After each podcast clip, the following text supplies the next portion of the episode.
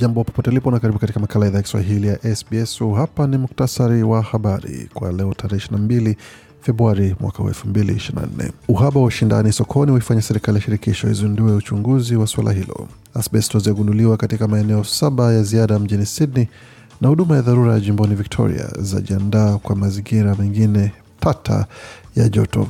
Kimataifa, Kuba yachukua hatua za dharura kufahamu hatma ya madaktari wake waliotekwa nyara na Umoja Mataifa watangaza vikwazo dhidi ya viongozi wa M23, FDLR na ADF katika Jamhuri ya Kidemokrasia ya Kongo. Na katika michezo, bichi na bivu kubainika katika nusu fainali ya mechi ya klabu bingwa ya Asia kati ya Central Coast Mariners na Makadha FC ambako Mtanzania Charles Mombwa anatarajia kunguruma. Serikali ya shirikisho ina wasiwasi kuhusu uhaba wa ushindani katika uchumi wa Australia. Afueni na gharama ya maisha imekuwa kipaumbele cha ajenda ya kisiasa mwaka huu. Ripoti mpya iliyoagizwa na baraza la vyama vya biashara ya Australia ilipata kuwa uhaba wa ushindani ulikuwa unaongeza mfumuko wa bei. Serikali imeagiza tathmini kwa kanuni ya chakula na mboga, na imeagiza pia kampuni inayoshughulikia masuala ya watumiaji Choice itoe ripoti za kulinganisha bei za vyakula za biashara mbalimbali kila robo. Katika taarifa zingine, kukabiliana na ongezeko la wasiwasi miongoni mwa jumuiya zenye lugha na tamaduni mbalimbali mbali kuhusu jinsi wanaweza linda taarifa zao, shirika la ID Support New South Wales limezindua mafunzo katika lugha ya mama kwa watu wanaozungumza Kiarabu na Kivietnam. Lengo la mafunzo hayo ni kuelimisha watakaohudhuria kuhusu jinsi ya kutambua walaghai, kadi za mikopo pamoja na usalama wa neno zao za siri, na wataalam watakuwa hapo kujibu maswali yao. Shirika la ID Support New South Wales limesema watu ambao hawazungumzi Kiingereza nyumbani wako hatarini zaidi kwa mashambulizi ya programu hasidi za kompyuta, wizi wa utambulisho na ulaghai. Mafunzo hayo yatafanywa katika maktaba ya Fairfield tarehe 22 Februari katika Kiarabu na ndani ya maktaba ya Cabramatta 29 Februari katika lugha ya Kivietnam. Mnamo mwaka 2022 jumuiya zenye lugha na tamaduni mbalimbali zilijumuisha karibu asilimia tano ya ripoti kwa shirika la Scamwatch ambalo huchunguza masuala ya ulaghai zikiwa zimepoteza takriban dola milioni 56.6 na maeneo saba ya ziada jimboni New South Wales yametambuliwa kuwa yana asbestos. Hospitali ya watoto pamoja na kituo cha wazima moto ni miongoni mwa sehemu hizo. Wakati sampuli moja ilipatwa kuwa na uwezekano wa asbestos inaweza kauka, aina ya asbestos ambayo haina madhara makubwa iligunduliwa pia ndani ya mbolea katika vitongoji kadhaa vya magharibi ya Sydney na kusini magharibi. Hali hiyo inafikisha idadi ya maeneo yaliyoathiriwa kuwa 54 wakati maeneo mengine 801 yamerejesha vipimo hasi tangu asbestos ilipopatikana ndani ya mbolea iliyochakatwa katika eneo la Roselle Parklands mwezi wa Januari.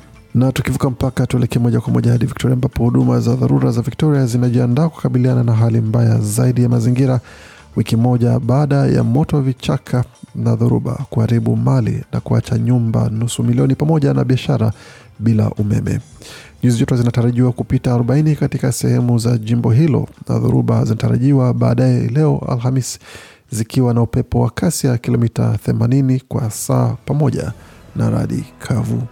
Marufuku kamili ya moto imetangazwa kwa kanda sita za Victoria, maeneo kama Mali, Wimmera, North Country, North Central, Southwest na wilaya ya kati zikikabiliwa kwa viwango hatari vya moto.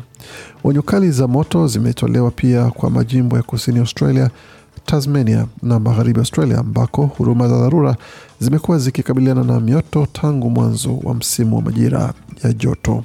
Kimataifa, spika wa bunge la Cuba Esteban Lasso ametembelea Nairobi kwa lengo la kupata maelezo bayana juu ya hatma ya madaktari wawili wa Kuba waliotekwa nyara nchini Kenya na wanamgambo wa Somalia takriban miaka mitano iliyopita. Katika taarifa, wizara ya mambo ya nchi za nje mjini Havana inaelezea kwamba ziara ya mjumbe maalum Lasso inafanyika baada ya Al-Shabab kutoa taarifa kwamba madaktari hao wawili wameuawa kutokana na shambulio la anga la Marekani wiki iliyopita. Katika taarifa iliyotolewa na serikali ya Kuba ni kwamba spika Lasso amekwenda Kenya kwa lengo la kushiriki katika utaratibu wa dharura na maafisa waandamizi wa nchi hiyo, mwisho wa nukuu.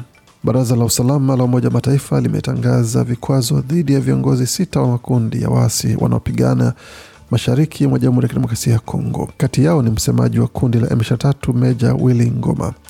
Wengine ni viongozi wa kundi la Allied Democratic Forces na FDLR wakiwemo Apollinaire Hakizimana, Ahmad Mahmud, Mikel Rukunda, Mohamed Ali Kalubo na William Amuri.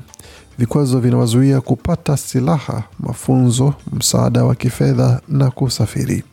Taarifa ya Baraza la Usalama la Umoja wa Mataifa inasema kwamba Ngoma amelengwa kwa kuwa mmoja wa viongozi wa kisiasa na kijeshi wa kundi la waasi la M23 linaloshutumiwa kwa vita, mauaji na mateso ya raia mashariki mwa Jamhuri ya Kidemokrasia ya Kongo. Waasi wa M23 wanaoripotiwa kuungwa mkono na serikali ya Rwanda wamekuwa wakipigana na wanajeshi wa DRC wakitaka kudhibiti mji wa Sake karibu na Goma. Hata hivyo, serikali ya Rwanda imekanusha shutuma dhidi yao kuhusu kuunga mkono kundi hilo la M23. Na katika taarifa za michezo kwa haraka haraka, Mtanzania Charles Mombo atashiriki katika mechi ya nusu fainali ya kombe la klabu bingwa barani Asia kati ya timu yake ya Makatha FC dhidi ya Central Coast Mariners vilevile wa Australia katika uwanja wa Campbelltown mjini Sydney, New South Wales, ambapo mshindi atapiga hatua kuingia katika fainali ya mechi hiyo. Bila shaka tuleta taarifa kuhusu matokeo hayo punde tutakapoyapata. Na katika masuala ya utabiri wa hali ya hewa, tukianzia katika mji wa Adelaide ambapo kwa sasa nyuzi joto pale ni 33, tukielekea Brisbane ambako ni thelathini na mbili, Canberra kwa sasa ni thelathini, Darwin ni thelathini na uwezekano wa mvua pamoja na dhoruba.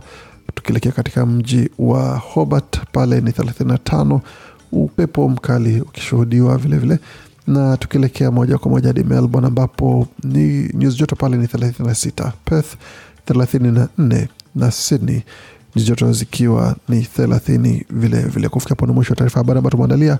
Bakieni nasi kwa makala mengine baada ya kuja kutoka studio zetu za SBS na kwamba zapata yote haya kwenye tovuti yetu ambao ni sbs.com.au kwa juu Swahili.